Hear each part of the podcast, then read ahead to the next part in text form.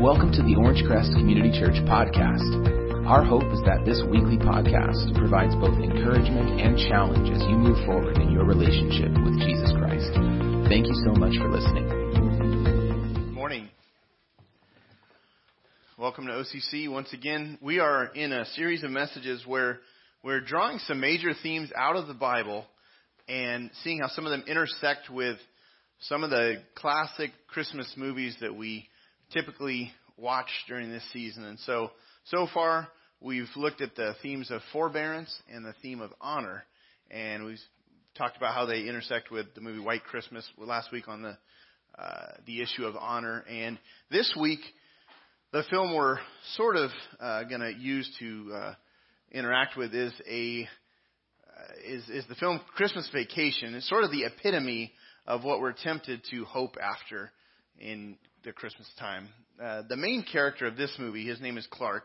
He's a guy that just wants a good old fashioned family Christmas. And Merry means this. It means cheerful or lively.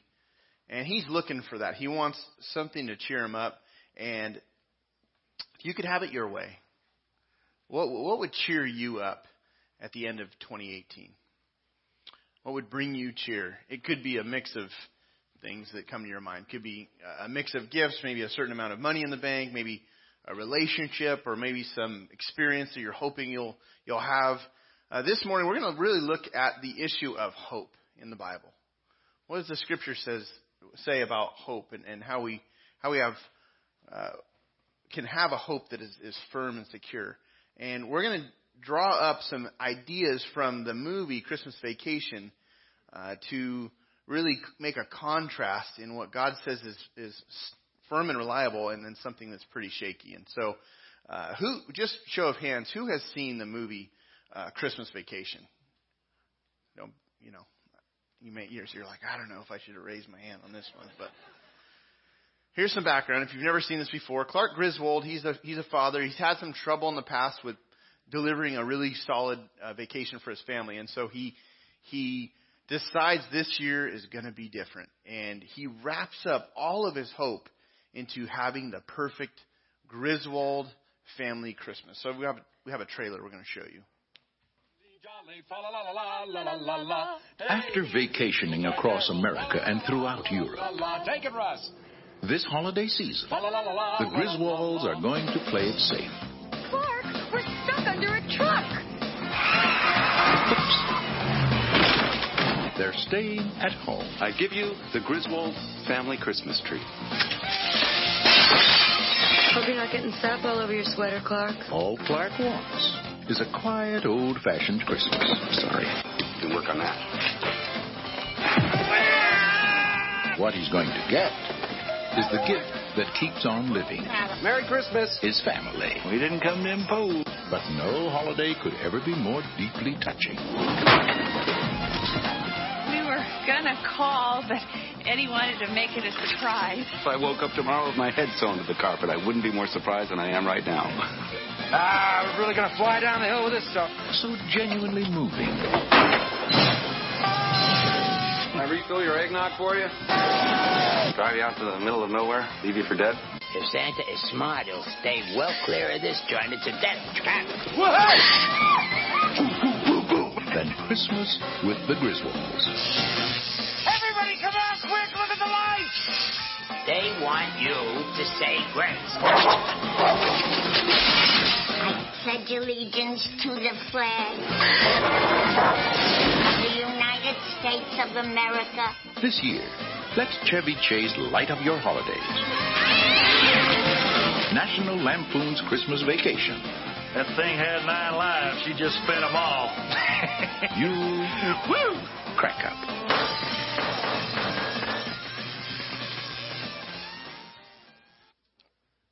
Recommend going to watch this with your kids. It's it's not not appropriate. So it, it it's got an interesting message.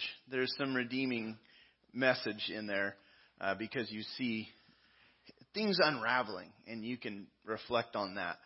Uh, but Clark, this this father, he's just hoping to to build something that would bring it together for him at the end of the year, and it, it just falls apart. I mean, he cuts down this this amazing tree. They go like off-roading and uh, hiking through the, or they they go hiking through the snow, and they cut down this amazing tree. It's too big for their house. They, in his mind, he's just gonna have the parents over, but then there's a ring at the door, and it's like his his cousin that shows up, uh, Eddie, and Eddie's difficult to deal with, as you saw from the trailer. Uh, he he's got these other ideas, like we're going to take everyone sledding, and and dads, whenever you think you've got a really good idea, and it's like, you know, you think back to what you did in the past, you should stop right there. like we did this before, it was great. well, what Clark decides to do, he wants to take the family sledding. He applies a product that his company had been working on. He applies it to the bottom of the of the saucer. It's this non. He, he describes it as a non-caloric based silicon based kitchen lubricant.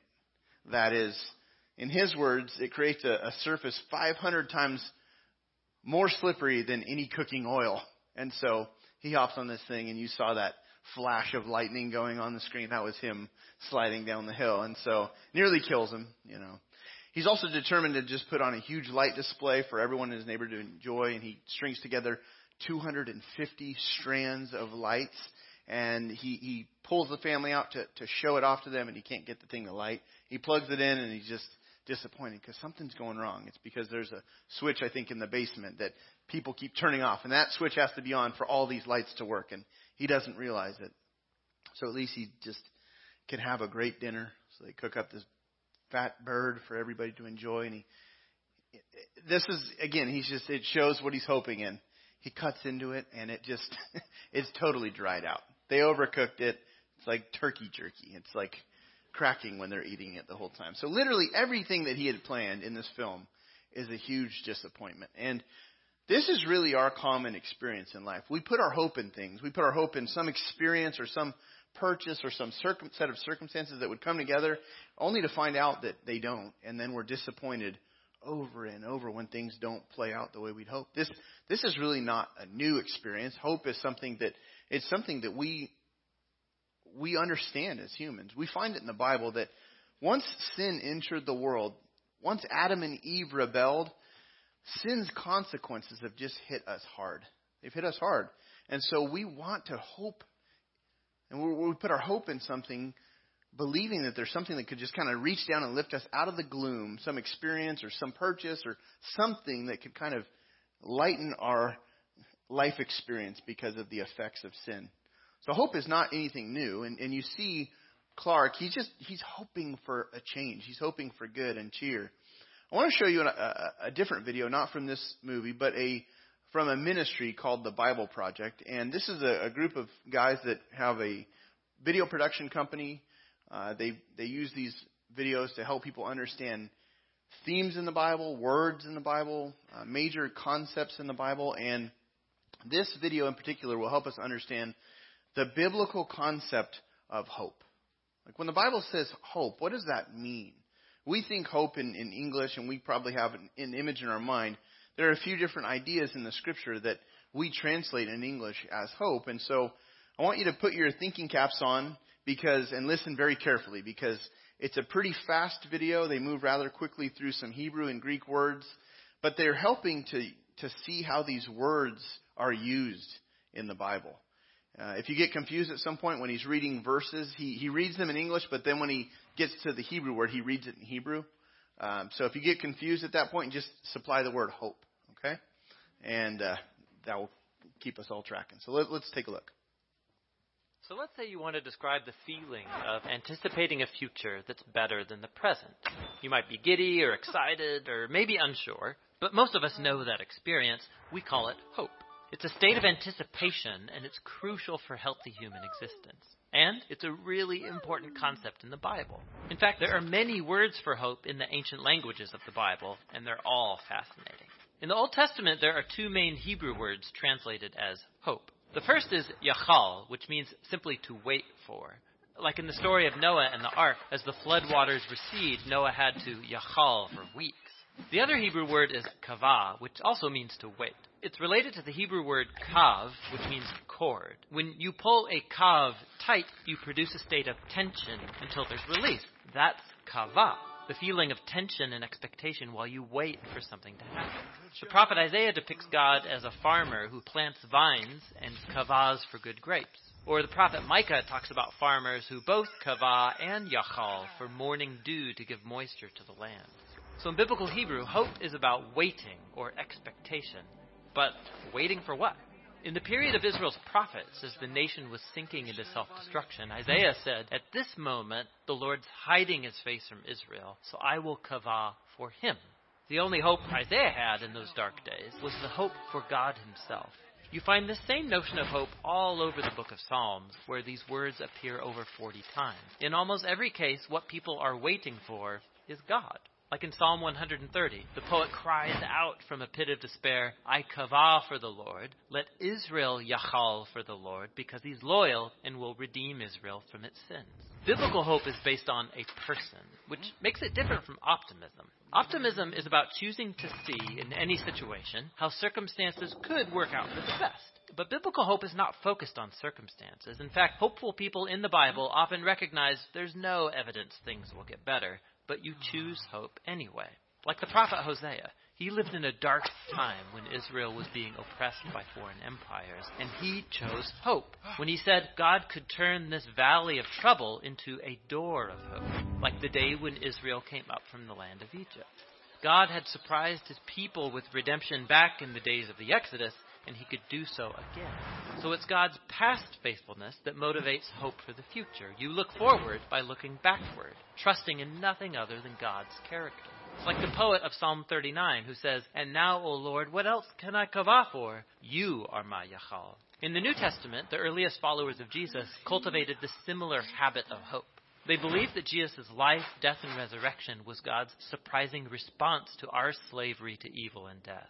The empty tomb opened up a new door of hope and they use the Greek word elpis to describe this anticipation. The Apostle Peter said that Jesus' resurrection opened up a living hope, that people can be reborn, to become new and different kinds of humans. More than once, the Apostle Paul says the good news about Jesus announces the elpis of glory. In both cases, this elpis is based on a person, the risen Jesus, who has overcome death. And this hope wasn't just for humans. The apostles believed that what happened to Jesus in the resurrection was a foretaste of what God had planned for the whole universe. In Paul's words, it's a hope that creation itself will be liberated from slavery to corruption into freedom when God's children are glorified. So Christian hope is bold, waiting for humanity and the whole universe to be rescued from evil and death. And some would say it's crazy, and maybe it is. But biblical hope isn't optimism based on the odds. It's a choice to wait for God to bring about a future that's as surprising as a crucified man rising from the dead. Christian hope looks back to the risen Jesus in order to look forward. And so we wait. That's what the biblical words for hope are all about. I thought that was a helpful video because of the imagery that you get and seeing the different uses. But there's so there's these nuances of the word hope that we find in the Bible. One of the key ideas in there was this statement, I think, is God's past faithfulness motivates hope for the future. I, I would agree. I would agree. This is what kept God's people hoping and waiting for God's rescue plan. As they, they could look back to the, the people in the past that God was faithful to. They could read their stories. They could know their, the history of God's interaction with his people, and they, they could trust in God for the future. Uh, they, God's people kept waiting for someone called the Messiah. And when he arrived, they, they recognized this is what we've been looking forward to. All of our hopes, all of our long awaited hopes for all of God's people were met when Jesus came to earth. That's why so many of the songs we sing, the Christmas carols, actually highlight this issue of hope. Uh, I want to just highlight a, sh- a, few of the carols. Look, we've sung a few of these this morning, but "O Little Town of Bethlehem," it has this line: "The hopes and fears of all the years are met in Thee tonight." If we were, if we were to look back and and think through how long God's people were waiting for God to to send the Messiah. I mean, they were hoping and hoping and hoping and waiting and waiting, and then tonight, you know, this this song reminds us that that, that there's a point in time in history when God sent His Son Jesus. Or in Hark the Herald Angels Sing, we, we sang that song a little earlier. It talks about again this idea of hoping. Late in, late in time, behold Him come. That's the idea of come. That's tied to the hope. We're waiting on someone to come. And then, you know, this song identifies who that is offspring of the virgin's womb. That's a reference to a messianic uh, a prophecy about the Messiah. Veiled in flesh, the Godhead see. That's a reference to God Himself has come and taken on flesh, flesh and blood.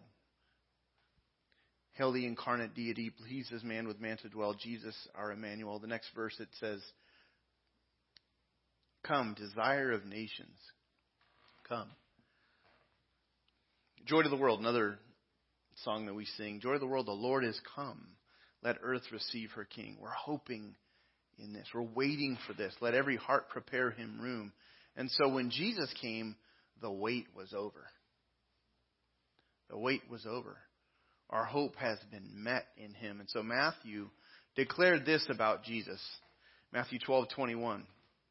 In his name the nations will put their hope. Matthew actually is referencing here in Matthew the book of Matthew, he's referencing the prophet Isaiah. So the prophet Isaiah 700 years before Jesus arrives and Jesus is born is writing about Uh, is writing about one who would come and give the nations hope. Not this wasn't just for God's people, the Israelites, but this would extend out to all people, all nations, all tongues, all tribes. And so Matthew, again, he's pointing at Jesus and saying, He's here. This is him. The one we've been hoping for has arrived. And so our hope for the future is so important because it impacts our attitudes and impacts our actions today. Whatever you're hoping in is impacting your your your life right now. It's impacting your family life. It's your hope is impacting the culture of your home right now. What's Christmas like at your house? Well, it, it really sort of depends on what your hope is. If you're if you're wrapping up your hope in things of the world, then it can be sort of a rocky period of time during Christmas because there's stress tied to finances and family visiting and travel, and I hope it all goes well. But if your hope is in something more, your hope is in God, then your actions and your attitudes reflect that hope. That's why it's so important to hope in something that can be trusted. And that video captures, you know, the idea of the Greek word of hope. They use a slightly different uh, uh, definition of it, but here's what it means. Hope is to look forward to that, to, with confidence to that which is good, to that which is beneficial. Now, in the movie Christmas Vacation, Clark Griswold, he puts his hope in shaky things, things that are just not going to stand. He wants the circumstances to all just come together. He tries to put together this epic family Christmas celebration, and you see the movie highlights just how far Clark is willing to go to make this happen for his family. Uh, but it's living like that is such a dangerous hope. It lies squarely in cooperation. You're needing everyone to cooperate with your plan. Clark, no one's cooperating with his plan. and everyone just keeps working against his his hope. And so there's all these attitudes and there's words and things that just go awry in the film. And he's real caught up in the nostalgia of what he really wants to experience. And he sets himself up for tremendous dif- disappointment because in real life, we have to deal with the real, not the ideal. There's a, there's another aspect that is really really shaky that hope uh, a shaky aspect of, of Clark's hope that I think you know in our in our world we just wrestle through and it's tied to money. Clark is is putting a a lot of hope in a Christmas bonus coming through at the end of the year. And so he's just waiting for this check to arrive from his company or you know, and, and in his mind, this Christmas bonus should at least match what he'd received last year because he did better this year and he won some award for inventing something for his company. He come up he came up with a, a new product and so in his mind he's going to get a giant bonus and so what Clark does is he spends the money. He hasn't received the check yet though.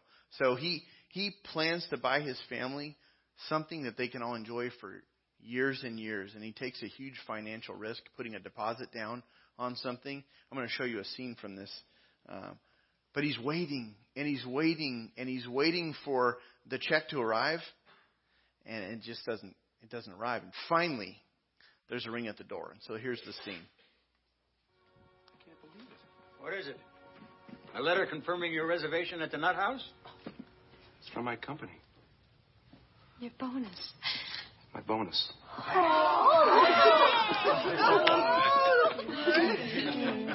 Open it, Clarky. Open it. Yeah, I hope it's a fortune, Clark. you do, Eddie? With this bonus check, I'm putting in a swimming pool. That's it. That's the big one. Drum roll.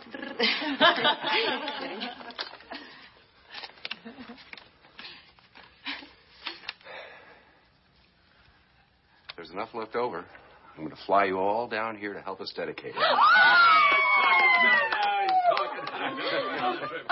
I can't swim, Clark. I know that, Eddie.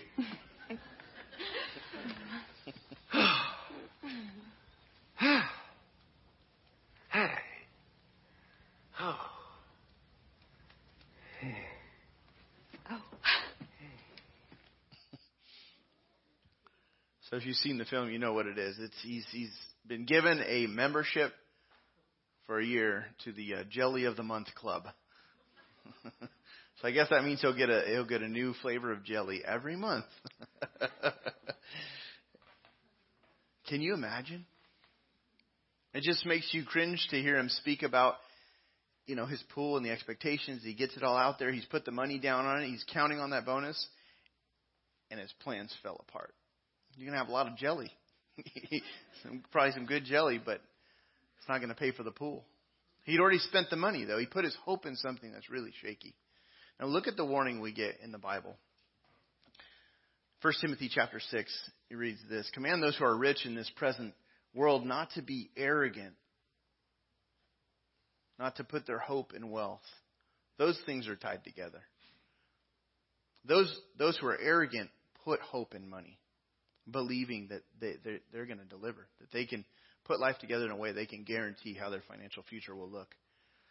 Command those who are rich in this present world. Now, now don't check yourself out if you think, oh, okay, I'm not rich, so I don't need to apply that to me.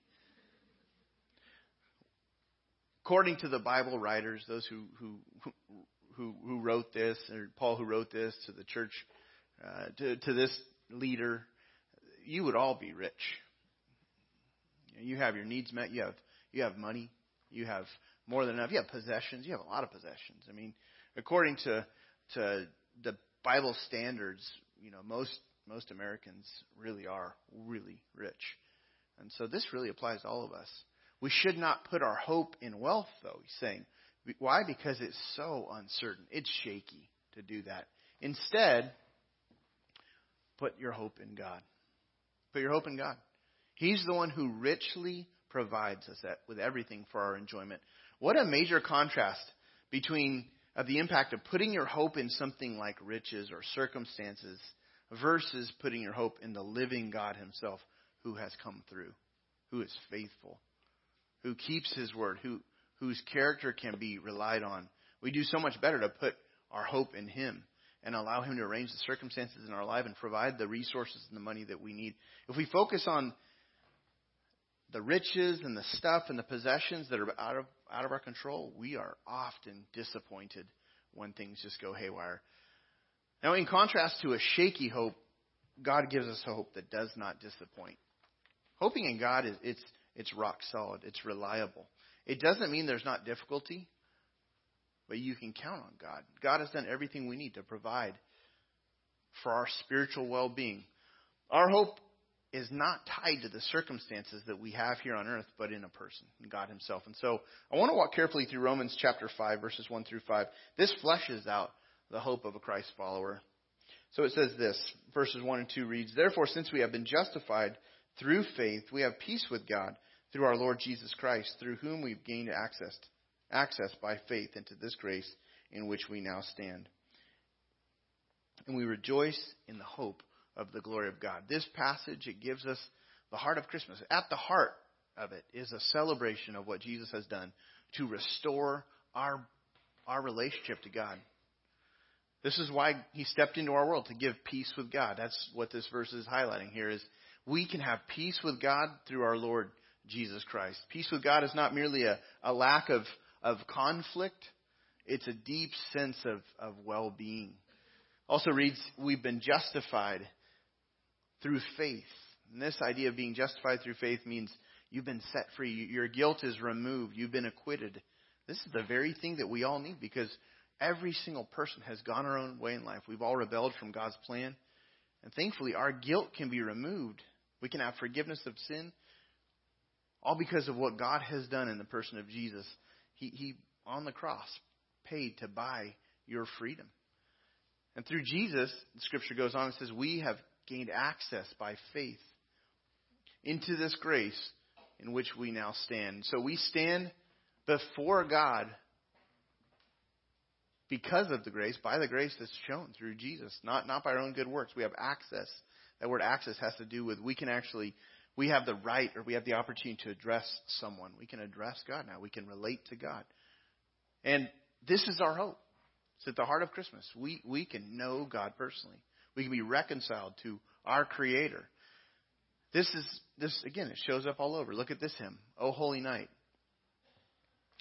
A thrill of hope a thrill of hope. The weary world rejoices, for yonder breaks a new glorious morn. The world is weary and tired and frustrated and be, because it places hope in the wrong things, just like Clark Griswold did, placing hope in, in his in stuff and wealth, not God Himself.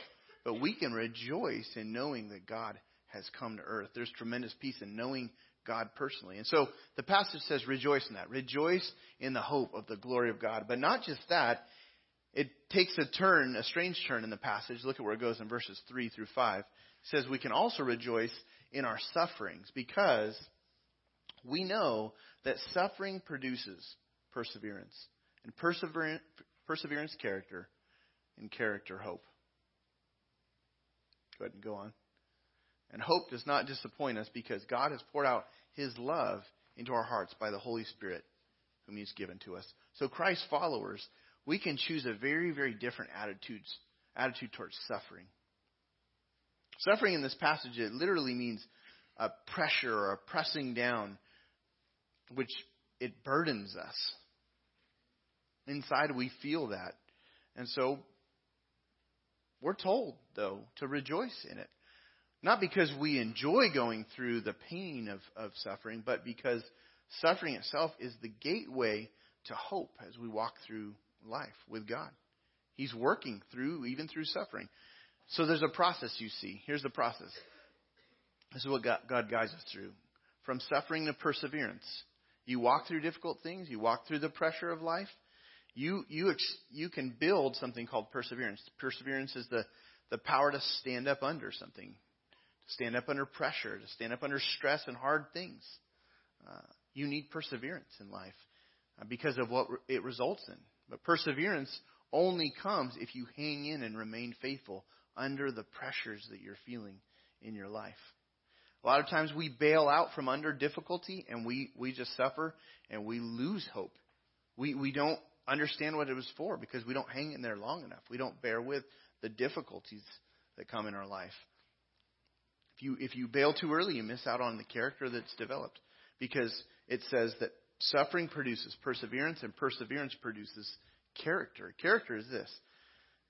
Character means to try to learn the genuine genuineness of something by examination, by testing. It's often through actually using that.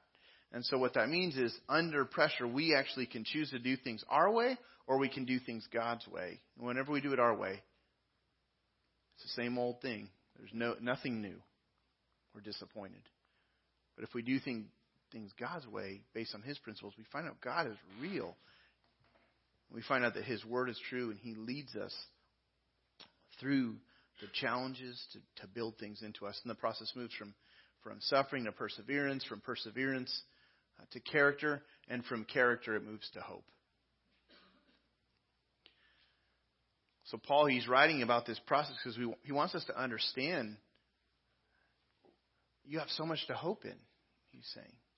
Hope in God who has bridged the gap from you, or for, that, that stood between you and him through the person of Jesus. But beyond that, he's building hope even through the difficulty that we're walking through.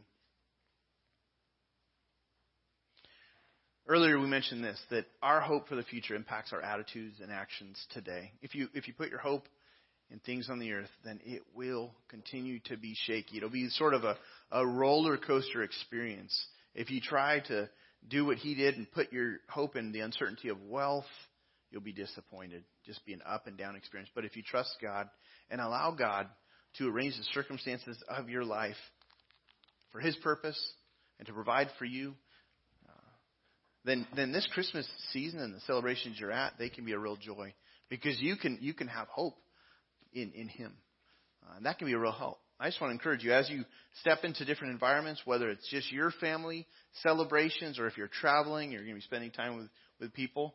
Um, uh, to, to be looking for opportunities to point people to the hope that we have in Christ, to be sharing about it, to be sharing about your relationship with God to other people around you, maybe your family members, don't have hope. And maybe their hope is just attached so tightly to, to, to circumstances going just right or to possessions. And maybe um, God can use you to be a blessing to people in your family. If you've never uh, decided to follow Christ, I would encourage you, as a next step for this morning, to consider committing your life to Jesus Christ. Uh, if you want to talk to one of our staff members, we'll be back at the guest information table. You can also let us know on the connection card if you'd like to learn more about how to begin a relationship with Jesus. We'll follow up with you.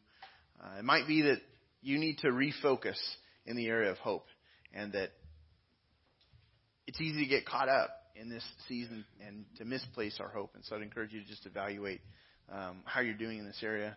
And then last, uh, we have a family Christmas service coming up soon. We'd love to just for many people that that's their first introduction to OCC. And so if you're in town, we would love it if you came and maybe brought someone with you. So use that flyer that was in the program. So uh, let's pray as we as we close. Father, thank you for the living hope that we have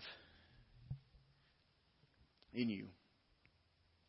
Thank you so much for your goodness and your kindness that you that you have rescued us. Thank you for sending your son Jesus Lord, to uh, bridge the gap that existed and allowed us, and allows us now to approach you. We have access to you, God, and we thank you, Lord, for that. I pray that you'd uh, strengthen us, Lord, help us to develop that perseverance, that character that builds the hope that we have here and now, Lord. thank you for the perspective uh, that you give from your word. And Lord, how we see all around us, Lord, and we certainly can see on films the just the the shaky, uh, unstable uh, footing that, that exists if we fall for the traps, Lord, of of the stuff or just the experiences, the circumstances. Lord, help us not to to do that. Lord, help us to trust in you, God. Uh, you're so faithful, Lord, and we, we, we are so grateful, Lord, to know you and to we thank you that you really hold us up and hold us together, Lord, as we walk through even the challenges right now, Lord. For those that are here that are struggling through things, I just pray for strength, Lord, that you would strengthen them, Father. That sometimes where there's nowhere else to turn, uh, we recognize we can turn, we, we really can turn to you. So, Lord, I pray that, that you would become more and more the one we run to for, for challenges, for difficulty, because uh, you are good and you're faithful. It's in Jesus' name we pray. Amen. Thanks so much for joining us today. We pray you've been encouraged by the message and equipped to move forward in obedience to God's Word. Join us again next week for another Orangecrest Community Church podcast.